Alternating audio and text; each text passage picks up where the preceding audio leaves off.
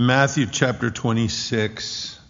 Uh, we have again come as far as verse 31. The Last Supper is instituted, and uh, Jesus then singing with them. And then he goes out into the Mount of Olives across the Kidron Valley, which he had crossed many times. We know that when he was 12 years old, he had been separated from Joseph and Mary and left there in the temple precincts. And so, from the time he was a young man, crossing this black valley, realizing that it would represent um, his sacrifice, the the blood of the sacrifices turned the valley black, and you just think as he's growing and he's a, a, young man, knowing that he had to be about his father's business, what it was like for him every time he crossed the Kidron. it says, Then saith Jesus unto them, All ye shall be offended because of me this night. For it is written, I will smite the shepherd, and the sheep of the flock shall be scattered abroad. And of course, after I am risen again, I will go before you into Galilee. So, I don't know, that's kind of a bummer after the Last Supper. They just had a feast. I'm sure it was impressionable, and the Lord's talking to them. And then they sing together. And then as they're heading over to the Mount of Olives, he said, All of you are going to betray me tonight you know, just what, that must have dropped like a bomb on them as he heard him say that. You're all going to be offended with me this night. And the reason that's going to happen now, as as we're in these last days before the crucifixion, over and over again, he's going to say this: "For it is written, for it is written, for it is written." And in these circumstances, rather than deliver himself, at one point he's going to say, I can call down, you know, 12 legions of angels if I wanted to, but it's written. And he's always more interested in sustaining the written word of God than delivering his own life. This has to take place. This is the respect I have for the word of God. This is written, so it has to happen this way. And he says, it is written, I will smite not a shepherd, the shepherd, and the sheep of the flock shall be scattered abroad. Clearly, by the way, a tactic of the enemy. He understands that. And after I am risen again, and the guys still aren't getting a hold of that. We know that by resurrection morning they hadn't gotten a hold of it. After I am risen again, I will go before you into Galilee. So he's the shepherd that's going to be struck down. And then he says, But after I'm risen, I will go before you. That's also the description of a shepherd uh, going before the flock. After I'm risen, I will go before you into Galilee, the old haunts. It's, as the King James would say, it's where they were wont to haunt. You know, that was the old neighborhood. That was where so many things had taken place. And you think he's saying, you know, when I'm risen, I'm going to go before you like a shepherd, and we're going to go back into the hills of Galilee together. I just think what that must have been like for them, at least to hear that in the middle of so many things that they didn't understand. Now, Peter is, he's stuck back at 31. He always Peter, as you follow through the Gospels, he hears something, he short circuits, things move forward, and then when he talks, he's already he's always way back where something else was said. So Peter answered and said unto him, Though all men shall be offended because of thee, yet will I never be offended. Jesus said it has to happen because it's written. Peter said, you know, Zechariah is usually right, but he's not right on this one. You know, he's arguing with Zechariah. And yeah, okay, it's written, so all the other guys are going to yield to that, but I'm never going to be offended. Lord, you can, you can mark that down. And Jesus said unto him, Verily I say unto thee, that this night, before the cock crows, thou shalt deny me thrice before dawn, you're going to deny me. Peter's genuine, no doubt, when he said, Look, I'm with you. Other guys may be offended. I'm here, Lord. It's the same way we would say that, the same way we would be genuine about it. And Peter said unto him, Though I should die with thee, yet will I not deny thee. And then, of course, look, it says, Then likewise also said all the disciples. So they didn't want Peter to get all the kudos. They all started to chime in there. Um, when you go to John's Gospel, it's interesting. Uh, there, the Lord says, you know, Peter, the Lord says, I will lay down my life um, for my sake. Verily, verily, I say unto thee, the cock shall not crow till thou hast denied me three times. And then we have chapters 14 through 17, which aren't in any other Gospels. Right after that verse where he says, You're going to deny me three times, wonderfully, the next thing he said is, Let not your heart be troubled. That's amazing when you put those two ideas together. Then the real Lord's Prayer in uh, chapter 17, you have the, the night with the Lord, 14, 15, 16, and 17 and then it says, when Jesus had spoken these things, he went forth with the disciples over Kidron. So that brings us back to where we are. So John chapters 14 to 17 are squeezed there between verses 35 and 36. And then he says, Then cometh Jesus with them unto a place called Gethsemane, which is the olive press, where the olives are crushed and the oil is extracted. What a picture. He comes to Gethsemane and he says unto his disciples, Sit ye here while I go and pray yonder. Yonder, I'm sure, is a shot at a Greek word that's there. While I go pray yonder. Now, look, uh, Gethsemane was a place, evidently a favorite place, like the home of Mary and Martha because Judas knows to go there and look for him. So Gethsemane, this olive grove on the slopes of the Mount of Olives, you visit today when you're there, it must have been a place that he had gone regularly. It was known of the disciples he loved to go there and be quiet there and seek the Lord there. It was going up the hill to the house of Mary Martha and Bethany. So he goes to this familiar territory. It's hard to imagine how much he must have prayed there. And he says to them, I want you to sit here and I'm going to go yonder. We're told about a stone's throw. I think Luke tells us that. Remember, it's a full moon, so you can see him. It's the Passover. Uh, he takes with him Peter, James, and John, and, and, they go with him a little further. Then he goes beyond them. Um, we have, of course, then some interesting things in Mark. Uh, Peter, he was audible, uh, he was visual until Peter fell asleep. If he'd have stayed awake, we'd have probably heard some other interesting things about what happened in Gethsemane. But he says, Sit here while I go yonder. And then he took with him Peter and the two sons of Zebedee, Peter, James, and John. And it says, He began to be sorrowful, filled with sorrow, and very heavy. Then saith he unto them, My soul is exceeding sorrowful, even unto death. Tarry ye here and watch with me. And he went a little further and fell on his face. What an interesting picture. It says he began to be very sorrowful. They must have seen it in his face you know, the, there's a full moon. They must have seen it. And then he takes them, Peter, James, and John, that had been with him on the Mount of Transfiguration, Jairus' daughter. They had been in some interesting situations with him. He takes them with him, and it, and and the Gospels all tell us he was sorrowful. Interesting. It, it says, and very heavy. That's a really interesting phrase because it generally means uh, that, that, that he was troubled, that there was something that come on him. Um, but the Greek word, the phrase also means not at home or away from home.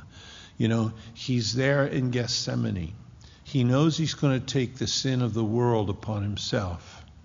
And he's there he, he, it's, it's weighing down his heart, visible to them. He becomes very sorrowful, and he's homesick.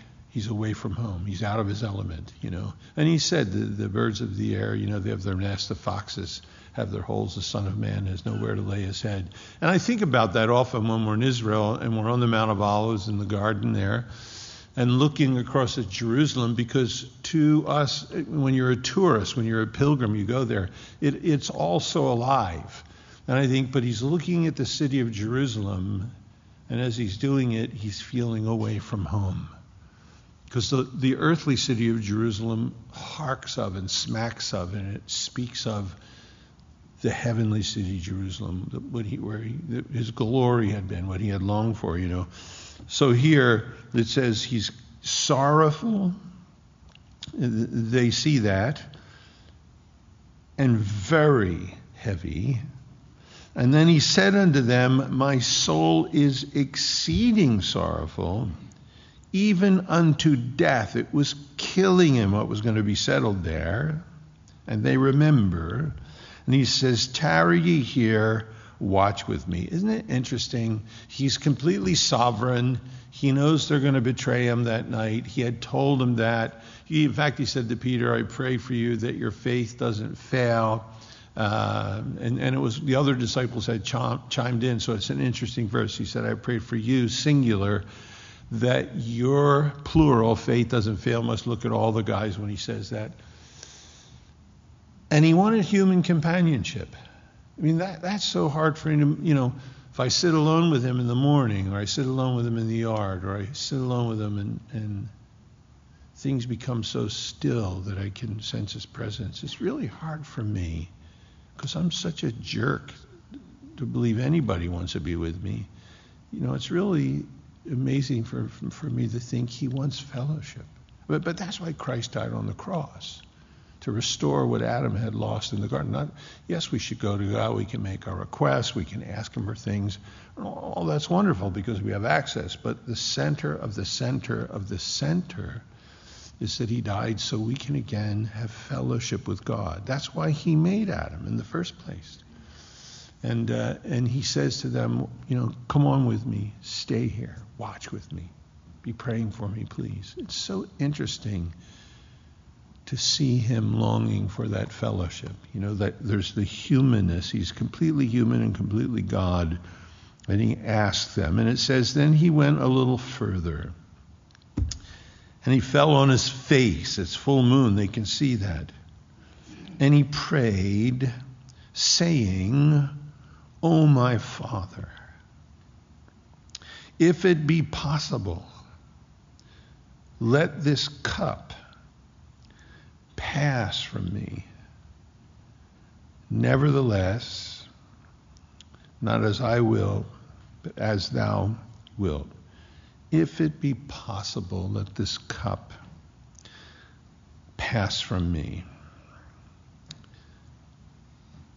Mark, in his gospel, remembering this, Matthew didn't go as close as Mark did. Mark was close enough, no doubt, to hear him. And Matthew says here, Oh, my Father. Peter, through Mark, tells us that he said, Abba, Father. And that's there's a tenderness in that. It, it, it's we don't. It's hard to transliterate that into, you know, the English language. Uh, but it's more the sense of daddy. When you're in Israel, you hear little kids running around going Abba, Abba, Abba. You know, so it's, it's, it's more familiar like that.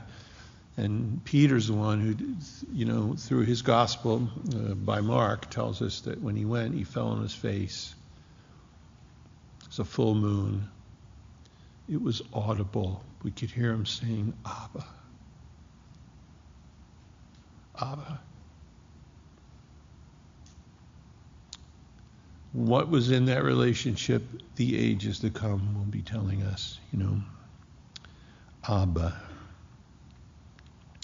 His prayer is, if it is possible.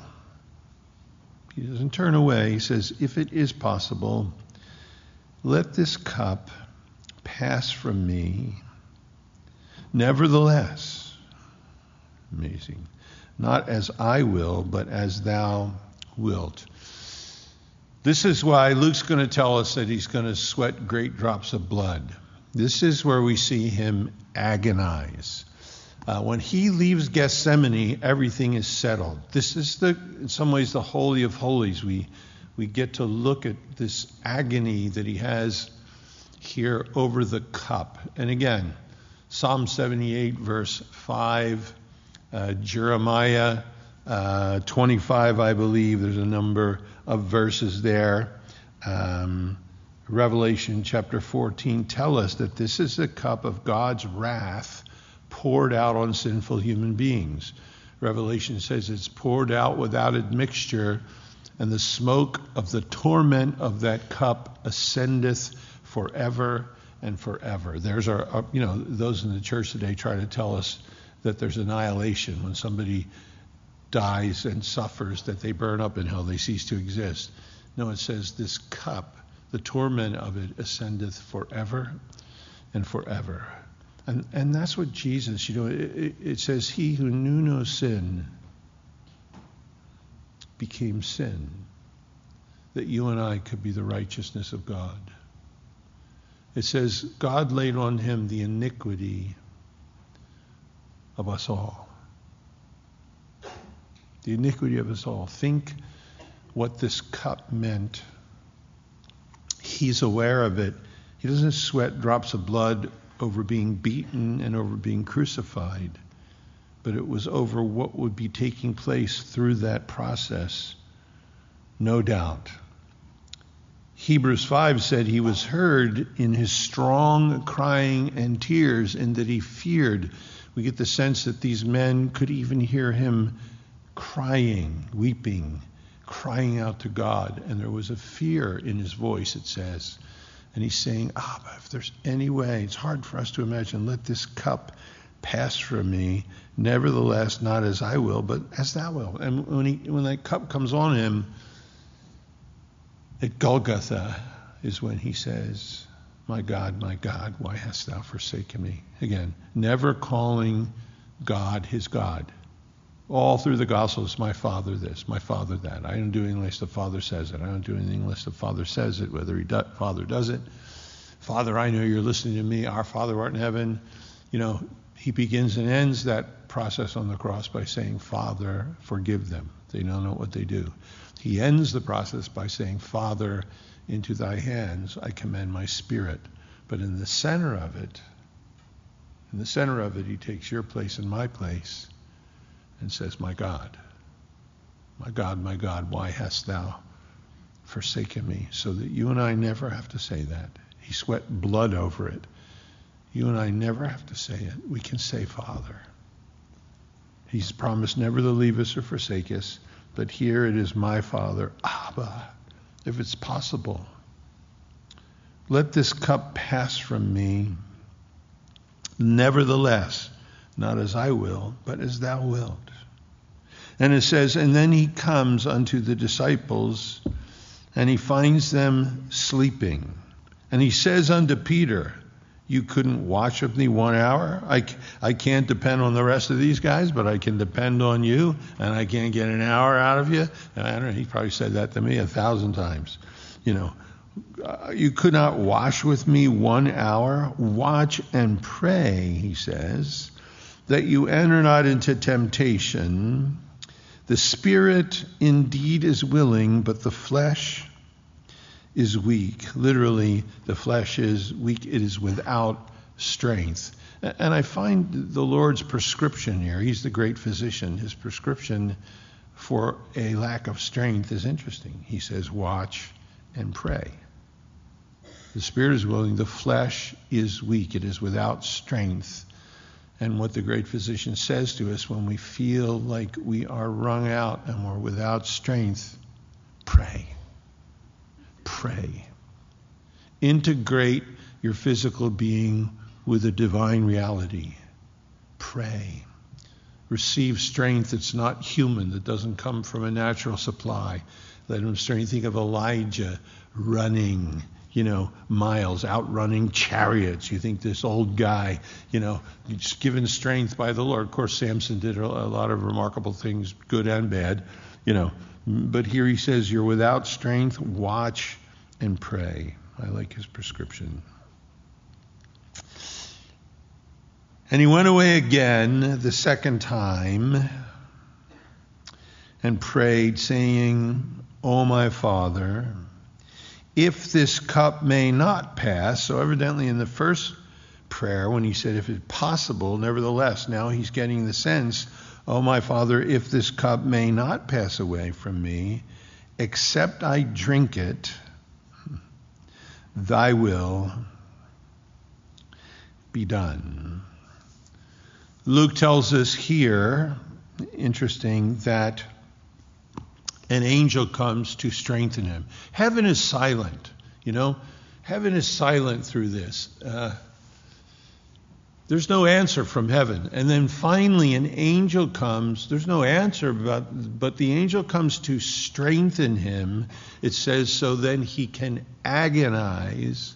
And Dr. Luke tells us that as he agonized, he sweat, as it were, great drops of blood. Luke must have talked to somebody, either Peter, James, John, or somebody who was friends with them, somebody who was, you know, akin to an eyewitness, one of these three men that were close enough to see that he was sweating blood. It's called hematidrosis, it's a medical term.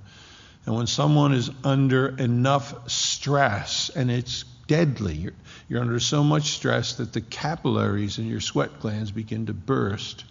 Instead of just sweating, you sweat red, you sweat great drops of blood.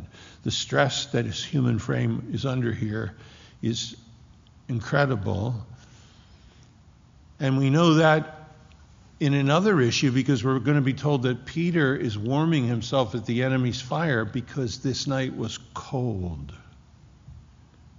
It was a cold night, and he is sweating.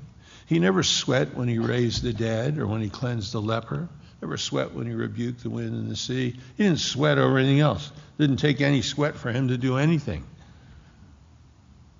But when he's there facing what you and I are supposed to face in God's justice, he sweats.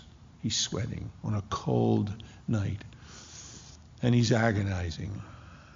And he's weeping and he's crying out to his father. You know, it, says this in, in Hebrews, and I, I actually like Hebrews rendition, Hebrews 6 better than, uh, I'm sorry, Hebrews 10, better than Psalm 40. It says, It is not possible that the blood of bulls and goats should take away sins. Wherefore, because of this, King James says, when he cometh, the, the, Greek is wherefore, coming into the world, he saith, as he's coming into the world, Bethlehem, his birth, he's coming into the world, sacrifice and offering thou wouldest not, but a body hast thou prepared for me. It's literally a body you have fitted for me. In burnt offerings and sacrifices for sin thou hast had no pleasure. Then said I, Lo, I come in the volume of the book it is written of me to do thy will, O God. So un, there had never been a lamb or a bull that came willingly. There'd never been a lamb or a bull that walked up to somebody and said, Hey, do me a favor, take me down the tabernacle and slit my throat, would you? That, that had never happened. This is the Lamb of God. He says he comes willingly. God the Father had prepared or fitted a physical frame for him. Look, and the remarkable thing about that is in the resurrection he, and ascension, he took that back to God. That's the first time Adam's DNA and genes and chromosomes have been in fellowship with God who drove him out of the garden since Eden. He takes that physical frame, which he wears forever, by the way. Did, did he I, I'm not saying. Did he sacrifice any dimensionality to do that? Was he freer in any sense before he took on a human frame? He took on that human frame to wear for eternity, forever and forever, remarkably. So he's here sweating, he's laboring. He knows that God's called him, fitted a body for him, knows that the blood of bulls and goats can't take away sins, and he's here in Gethsemane, that place of the olive press, and he's sweating, he's laboring. Again, verse 42 Oh, my Father, if this cup may not pass from me except I drink it, thy will be done. And he came, and he found them asleep again, for their eyes were heavy. These guys are sleeping on the Mount of Transfiguration. You know, they're sleeping here in, in the Gethsemane. This is a funny crew. Their eyes were heavy. They were emotionally shot, obviously. And then look what, look what it says in verse 44 And he left them. He went away again and prayed the third time, saying the same words. He prays the same thing the third time. Look, uh, hello? Uh, Kenneth Copeland, Kenneth Hagin would tell us if you pray for something more than once, you lack faith. Jesus didn't know anything about that. He prayed three times for the cup to pass. Paul sought the Lord three times about a thorn in the flesh that he had. Jesus, when he taught about prayer, he says, Ask and you, it shall be given you, seek and you shall find, knock and it shall be open. It's interesting because Charles Spurgeon, when he looks at that, he said, You know, there are sermons in tenses because the Greek tenses there, it's ask and it shall be given, it's ask and keep on asking, and it shall continue to be given to thee. Seek and continue seeking, and you will continue to find. Knock and continue to reverently knock, and it will continue to be open to you. Jesus here for the third time now goes to the Father. You know, he uh, seeks him again, saying the same words. You know, he's pleading, Father, is there is there any other way but mankind to be saved? Is there anything other way to deal with the sins of the world? Bull, you know, sacrifice and offering you haven't decided. You know, sheep, lambs, and goats can't take away, and bulls can't take away sin. If there's any other way, then cometh he again now to his disciples, and he saith unto them not enough. Obviously, it's not loud enough to wake them. Sleep on now. Take your rest.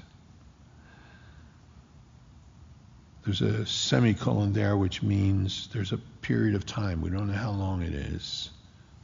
Was it 15 minutes? Was it half an hour? Was it an hour? He says to them, Sleep on now. Take your rest. And I'm sure that he's not done praying. Probably says, Abba. Peter. What a piece of work. He's going to hack somebody's ear off tonight, you know. He's going to, the rooster's going to blow his mind. He's going to run away. But you know what's going to happen on Pentecost, Father. You know what he's going to be like, filled with the Holy Spirit. James, the first of my men to be martyred. Father, he's the first one to go, slain in Jerusalem by Herod. Bless him, Father. He's been with me. Transfiguration, so many different situations. And John, Father, just leaning on my breast. So say John was 15, 16. He was the youngest out of the disciples. He's going to suffer the martyrdom of a long life. All the rest will be gone, Father, and John will be there. Strengthen him, keep him.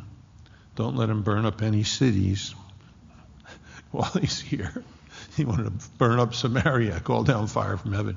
And, uh, you know, he said, Father, I'm going to stand with him on Patmos, where John would fall on his face in his 90s and see his Savior again, whose breast he had leaned on. So you can imagine as he looked at these three guys there, he just says, okay, guys, sleep on. And he's there with them. Calling there. How long? We don't know. There's a mark of the grammar that tells us there's a period of time. Look, understand too that we're told in the scripture that Jesus is the same yesterday, today, and forever. It tells us in Hebrews 7:25, he ever liveth and maketh intercession for the saints. So he does that for us. I need it bad. I, I want to hear him saying, Abba, this one's a piece of work. Joe, Lord, put put extra angels around this one, will you? Keep it, keep him tied up because he's going to blow it. He could ruin in 15 minutes what we've done in 40 years. Father, just keep this one nailed down, and I'm thankful. Ask him to do that. When I get to heaven, all the glory's his. I got, I did nothing. He did it all. That's fine with me. Just let me finish well, Lord. Don't let me ever bring reproach. So he says, Sleep on now and take your rest. And then he changes that. This probably awakes him because he says, Behold, the hour is at hand, and the Son of Man is betrayed into the hands of sinners. Rise, he says to them, let us be going. Behold, he uh, is at hand that doth betray me. So they wake up, look around. We know, we, we get the sense as we go through here, they're shocked as they wake up. And while he yet spake, lo, think about this, lo, Judas, one of the twelve, came, and with him a great multitude. John's Gospel, chapter 18, verse 3, tells us it was a cohort. It says there a band in the King James, the Greek. This is a cohort of soldiers. That's 600 men. It's a tenth of a legion. So there's 600 Roman soldiers coming with Judas and whatever temple police may have been there. They come with swords and staves from the chief priests and the elders of the people. And now he that betrayed him gave them a sign, saying, Whomsoever I shall kiss, that same is he, hold him fast. Okay, we're going to get there. All 12 of these guys look like hippies. They all got long hair and beards. They all so the one, you know, he's not the one who's glowing. He's not the one who's floating off the ground. He's completely human. The one I kiss that's the one. And of course, John tells us as they come, Jesus says to them, Whom seek ye? And they say, Jesus of Nazareth. John 13 tells us that he says, I am. King James says, I am he. He is in italics. He said, I am. That's what the burning bush said to Moses. He said, I am the tetragrammaton, the I am that I am. As he said, I am, it says, and they all fell backwards. Imagine 600 soldiers with torches, all their skirts are catching on fire, everybody's on the ground trying to put, you know, you, you imagine the whole scene, they all go down. No doubt that's what emboldens Peter to pull out a sword and hack somebody's ear off. He thought, this is it, this is great, the game is up, you know. And uh, so we have this amazing scene here it says, Then Judas came forth and came to Jesus and said, Hail, Master, greeting, Master, and kissed him. The, the tense there means he kissed him repeatedly. Some translate it that way. And isn't it interesting? Jesus then says to him, Friend. I don't know what I would say if I knew somebody was coming with a bunch of bad guys to get me and kissing me to point me out. I'd say, You beep. Jesus says unto him, Friend, wherefore art thou come? And came they and laid hands on Jesus, and they took him away. And then, behold, one of them that were with Jesus. Now, John will finally tell us it's Peter. The synoptics don't tell us it's Peter, probably because written early, and he's going to chop off the right ear, Dr. Luke tells us, of Malchus, the servant of the high priest, who I tend to think gets converted in the process. But Peter hacks off his ear, so the first three Gospels written early don't tell us it was Peter, just a disciple, because there would have been another reason for persecution. So it just says here, Behold, one of them that were with Jesus, he stretched out his hand, drew his sword, and struck a servant of the high priest and smote off his ear. Dr. Luke tells us in, in 2251 it was the right ear. This is a really important guy. So I'm assuming that Peter was right handed. Usually odds are.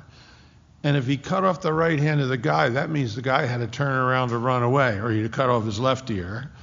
And uh, he takes a swing at the guy. No doubt Peter just woke up. If he had been wide awake, I know Peter wasn't thinking, let me take this guy's ear off.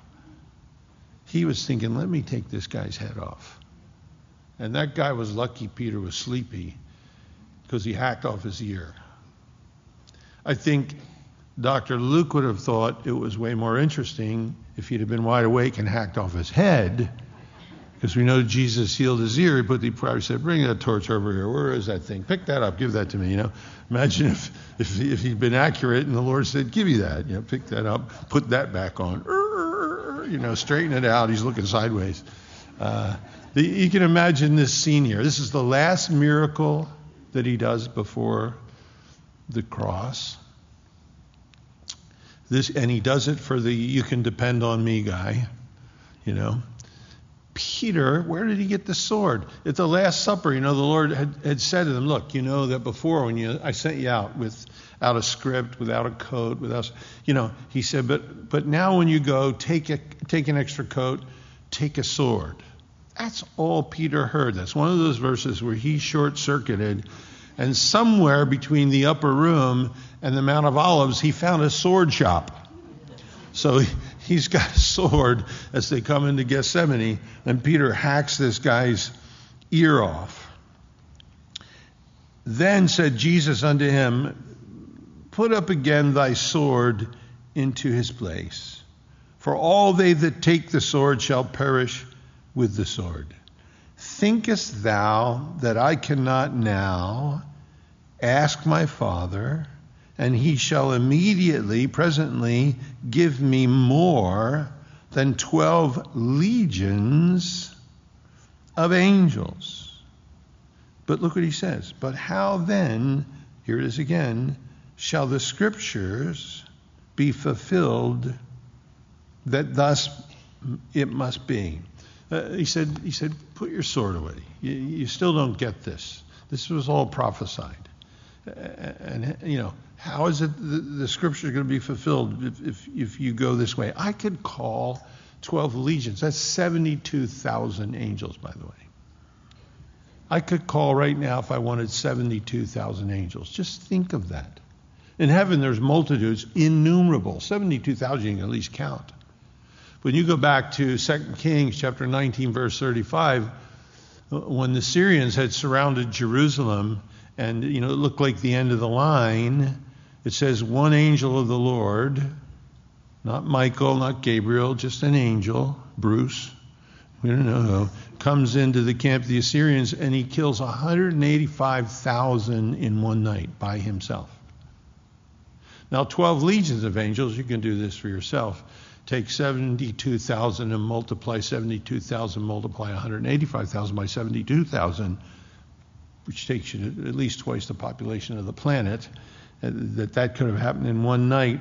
Jesus could have called them down, but he said, then how, how's the scripture going to be fulfilled? You know, it's, it's Hebrews tells us, but for this glory that was set before him, he endured the cross, despising the shame. Peter put it away. He says, how then shall the scriptures be fulfilled that thus it must be? By the way, that's true tonight too. There is scripture that has to be fulfilled about the day that we're living in, and thus it must be. If the scripture is going to be fulfilled. You know, I, I watch the church and we're looking at what's going on. Everybody's freaking out. Well, this is going on. And these are the globalists. And they're all trying to get us to get the same vaccination. And they're all trying to do this. So what's going to happen? I think I've been telling you this is going to happen for 30 years. How can you be surprised? We're right on course. We're headed towards a one world government. We're t- headed towards an antichrist. This is, we're right on course. But we're right on course for the rapture. All of this happening, there's another thing that must be fulfilled as well. And I'm waiting for that. I am waiting for that. I just hope you don't all disappear and I'm still here. That's all.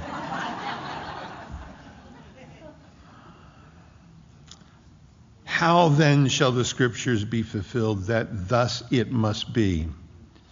And at the same hour, Jesus said to the multitudes, Are you come out against a thief? So there's multitudes of soldiers with swords and staves to take me? I sat daily with you, teaching in the temple, and you laid no hold of me. But all this was done again, that the scriptures of the prophets might be fulfilled. And then all the disciples forsook him and fled, because the scripture of Zechariah had to be fulfilled. And they that um, and they that had laid hold on Jesus led him away to Caiaphas. Now, there's some interesting things that begin to take place here. Yeah, we won't get through all those tonight, but uh, we're told in John uh, chapter 18, you don't have to turn, at verse 13, it says, And they led him away to Annas first for he was the father in law of Caiaphas, which was the high priest that same year. Now, Caiaphas was he which gave counsel to the Jews that it was expedient that one man should die for the people. And Simon Peter is following, goes first to the house of Annas. Annas was high priest of the line of Aaron from AD 6 to AD 15 and he had, I think, seven sons that were all priests, but his son in law, Caiaphas, was an appointee of the Romans because they knew they could manipulate him. And he was AD 15 to AD 36 at the end of Annas. But the Jews still recognized Annas because they knew he was the direct line of Aaron, and through that lineage he had taken that position. Uh, and yet the Jews didn't like him. The Talmud tells us that Annas was so corrupt that he turned the, the court of the temple into a den of thieves. They said that because Annas was the one who sold the sheep there and had all of the things set up and rented out the spaces and turned it into a circus. But the, the religious Jews recognized, whether they liked it or not, that Annas was really the priest appointed and that his son in law Caiaphas was a Roman appointee. So they take him first, the first trial. There's six trials this night. If you want to learn about it, there's a great book called The Six Trials of Jesus. It's a really imaginative name, uh, written by a scholar, a professor at a biblical university. But it's a great book. But it kind of gives you the background of all of the things that are happening through Gethsemane into the trials. Understand, first of all, it's illegal for the Jews to have a trial at night. They're breaking their own laws by doing that. They forbid that. The Sanhedrin forbid that.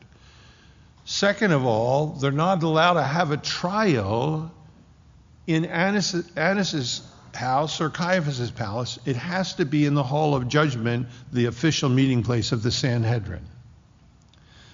Thirdly, they're not allowed to seek for witnesses it has to be a situation where witnesses actually come to them to give testimony against someone. And it says they're seeking for witnesses to come with false testimony against Jesus.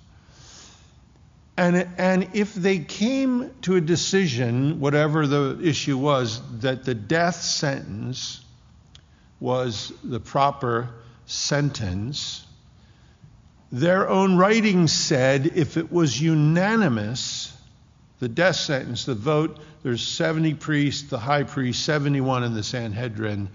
If they made the decision unanimously that the person should die, they weren't allowed to take his life because there was no mercy being exercised. If two of them out of the 71 said, Don't do this, don't kill him, Joseph of Arimathea, Nicodemus, I don't know. If two of them said don't do it, then they were allowed to execute the death sentence. If they came to a decision that they were going to execute the death sentence. Two of them disagreed. Was, the rest of them agreed this needs to happen. They weren't allowed to do it right away. They had to put the prisoner away and they had to go and sleep on it to see if God would put mercy on any of their hearts. So everything that's happening here is completely illegal by their own rules and their own laws as they take Jesus. They just want to kill him. We're, we're, told that already. That's all they want to do. Annas was running the place where Jesus turned over the tables of the money changers and so forth. They take him first to Annas. The first place that Peter denies the Lord is at the house of Annas. After that, the whole thing moves to the house of Caiaphas, and that's where he denies the Lord the second two times. So here it says, and they that had laid hands on him led him away to Caiaphas. John 18:13 says it was first to the house of Annas, and there Peter was recognized, said he didn't know him. And then it says he went from the house of Annas to the house of Caiaphas, which is the second trial, and that's where we are here, and it's illegal again. It says that he went to the house of Caiaphas the high priest, where the scribes and the elders were assembled. They weren't allowed to do that at night. But Peter followed him afar off. This will be the second time then. And unto the high priest's palace. And he went in and he sat with the servants to see the end. Now, the chief priests and the elders and all the council sought false witnesses against Jesus to put him to death. That's completely against their law, even on a, on a lesser charge. But they had to have testimony by the mouth of two or three witnesses. They had to agree, and they weren't allowed to go seek those witnesses. Those witnesses had to come to them. So this is all illegal. It says they went and they tried to come up with false witnesses to give testimony against Jesus to put him to death, which is a decision they weren't allowed to make that day. But they found none. Yea, though many false witnesses came, yet found they none. And at the last, finally, came two false witnesses. They're easy to, to, today. You can find them instantly. But, uh, and they said, This fellow said, I am able to destroy the temple of God and to build it in three days. Now, that's not what he said, by the way. He said to the religious leaders, Destroy this temple and I'll raise it up in three days. Speaking of his body. He didn't say, I'm able to do it. He said to them, You do it. Destroy this temple and I'll raise it up in three days. They say, We heard this guy say that he is able to destroy the temple and then he will build it again in three days. Now think, this is the Sanhedrin. Saul of Tarsus is there listening. Joseph of Arimathea is there listening. Nicodemus is there listening.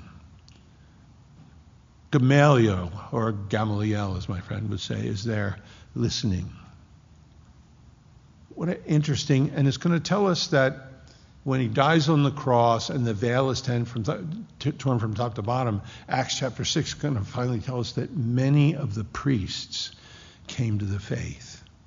So you can imagine them in this scene listening to what's taking place. Jesus held his peace. It's, it was all settled in, in Gethsemane. He held his peace. Isaiah 53 7 says, As a lamb before his shears is dumb, so he opened not his mouth. He held his peace. And the high priest, now Caiaphas, answered and said to him, I adjure thee by the living God that thou tell us whether thou be the Christ, which is the Messiah, the Son of God. You know, they had said, Don't you hear these accusations? You're just going to be quiet. And finally, the, Caiaphas is so frustrated, he puts him under a divine oath. When he says, I adjure thee by the living God, the Old Testament said if you were placed under the oath, then you had to answer the question honestly. So now Jesus, not to answer at this point, he'd be breaking the law, which he had never done and never would do. So Jesus then said to them, Thou hast said, we would say today, you bet, you said it. Thou hast said, Nevertheless, I say unto you, hereafter shall you see the Son of Man sitting on the right hand of power and coming in the clouds of heaven. You know, such a remarkable thing that's spoken here. Uh, are you the Messiah? Tell us. You're the Messiah. The Christ is the Messiah. Are you the center of our nation? Are you the center of our national life? Are you the center of our hopes? Are you the center of our future? Are you the center of overthrowing governments that have beaten us into submission? Are you the center of, of healing and future for the, the Jewish people? This carpenter sitting there, you know, are, are you the center of everything? Yeah. Yes, you said it. And just so there's no confusion, hereafter shall you see the Son of Man. They know that he's getting that from Daniel 7, sitting on the right hand of power and coming in the clouds of heaven. I think Mark's gospel says, with great glory. Spurgeon said this in verse 64, if you look there. Jesus said unto them, Thou hast said, Nevertheless, I say unto you hereafter.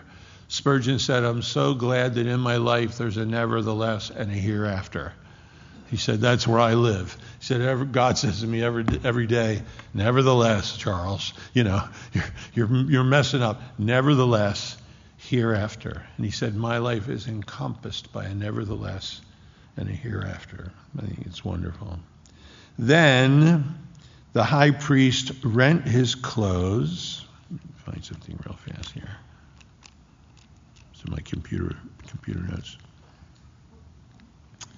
It says, Then the high priest rent his clothes, saying, He hath spoken blasphemy. What further need have we of witness? Behold, now we have heard his blasphemy. So they're going to say, Yeah, we can put him to death now. Now, it's interesting because Leviticus chapter 21, verse 10 says, And he that is the high priest among his brethren, upon whose head the anointing oil was poured, and that is consecrated to put on the garments, shall not uncover his head nor rend his clothes. The, the law forbid him to tear his garment as well, and he did that. It says he tore his garment. He said, This is blasphemy. You've heard it. No, and blasphemy was the death sentence in Israel. You've heard it. What think, but it wasn't blasphemy. He was telling the truth. What think ye? You know, I think hereafter you're going to see this. Think of that. You're going to see this. I, I, well, let me let me move down. I'm running out of room and time. And then the high priest tore his clothes, saying, He hath spoken blasphemy. What further need have we of witnesses? Behold, now you have heard this blasphemy. What think ye? And they answered and said, He is guilty of death. And then it says, as we move on, now they begin to spit in his face. They begin to buffet him, to beat him, all against their law. And others smote him with the palms of their hands, mocking him, saying, Prophesy unto us, thou Christ, you Messiah. Who is it that smote thee? One of the other Gospels tells us they blindfolded him before they hit him, so he couldn't even duck, he couldn't roll with the punches. They were just beating him. Isaiah says that he was beaten beyond human recognition. This is where that whole process begins. His visage was more marred than that of any man. Who would ever believe this? Said kings and nobles of the earth, their mouths are going to be stopped and they're going to hang open and they're going to say, This is the one that, you know, we thought we were king. This is the greatest being, the greatest king that ever lived, and his visage is more marred than any human. Uh, it tells us in Isaiah they spit upon him and so forth. Imagine if any of these priests here are some of the priests that came to the faith. And they had to live with the fact I spit on him. I punched him. I mocked him. I said, Prophesy, who punched you? And they remember he said, Hereafter you shall see the Son of Man coming with power and great glory. those guys must have gone rah rah. You know, they needed to read Why Grace Changes Everything by Chuck Smith, I'm sure. You know, you can imagine how some of these guys then process this whole deal. I don't want to go into the next trial uh, until next week. We're going to have the third trial with the Sanhedrin, the fourth trial with Pilate, the fifth trial with Herod, the last trial back with Pilate again. Some incredible things to, to journey through here.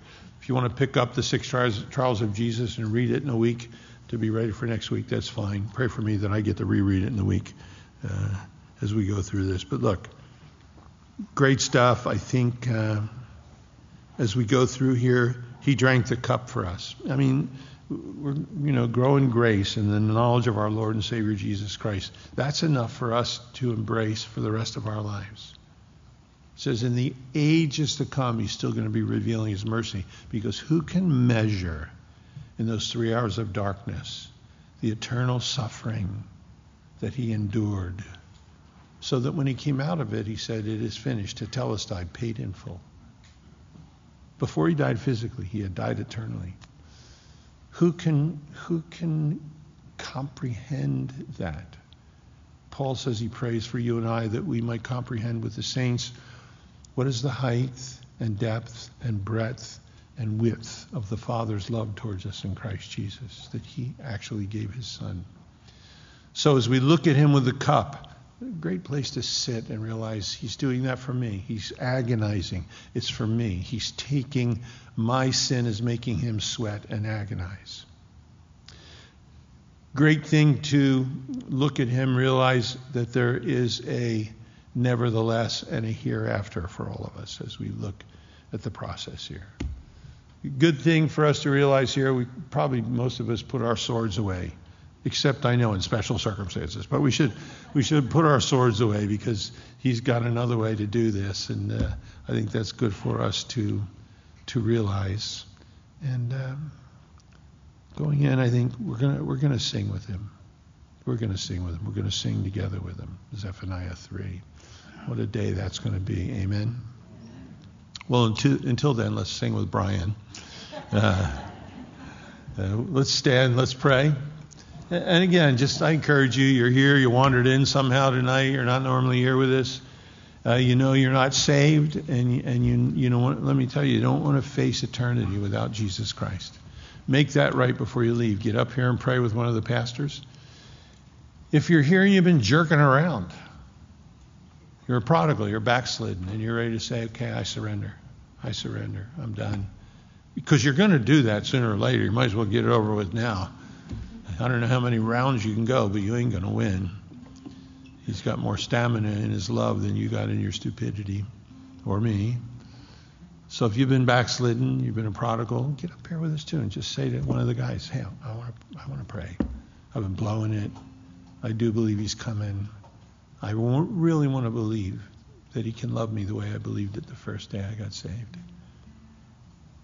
And it says, whom he forgives the most is the one that that's the person who ends up loving him the most. So you come and let us pray with you. Father, I know you've overheard.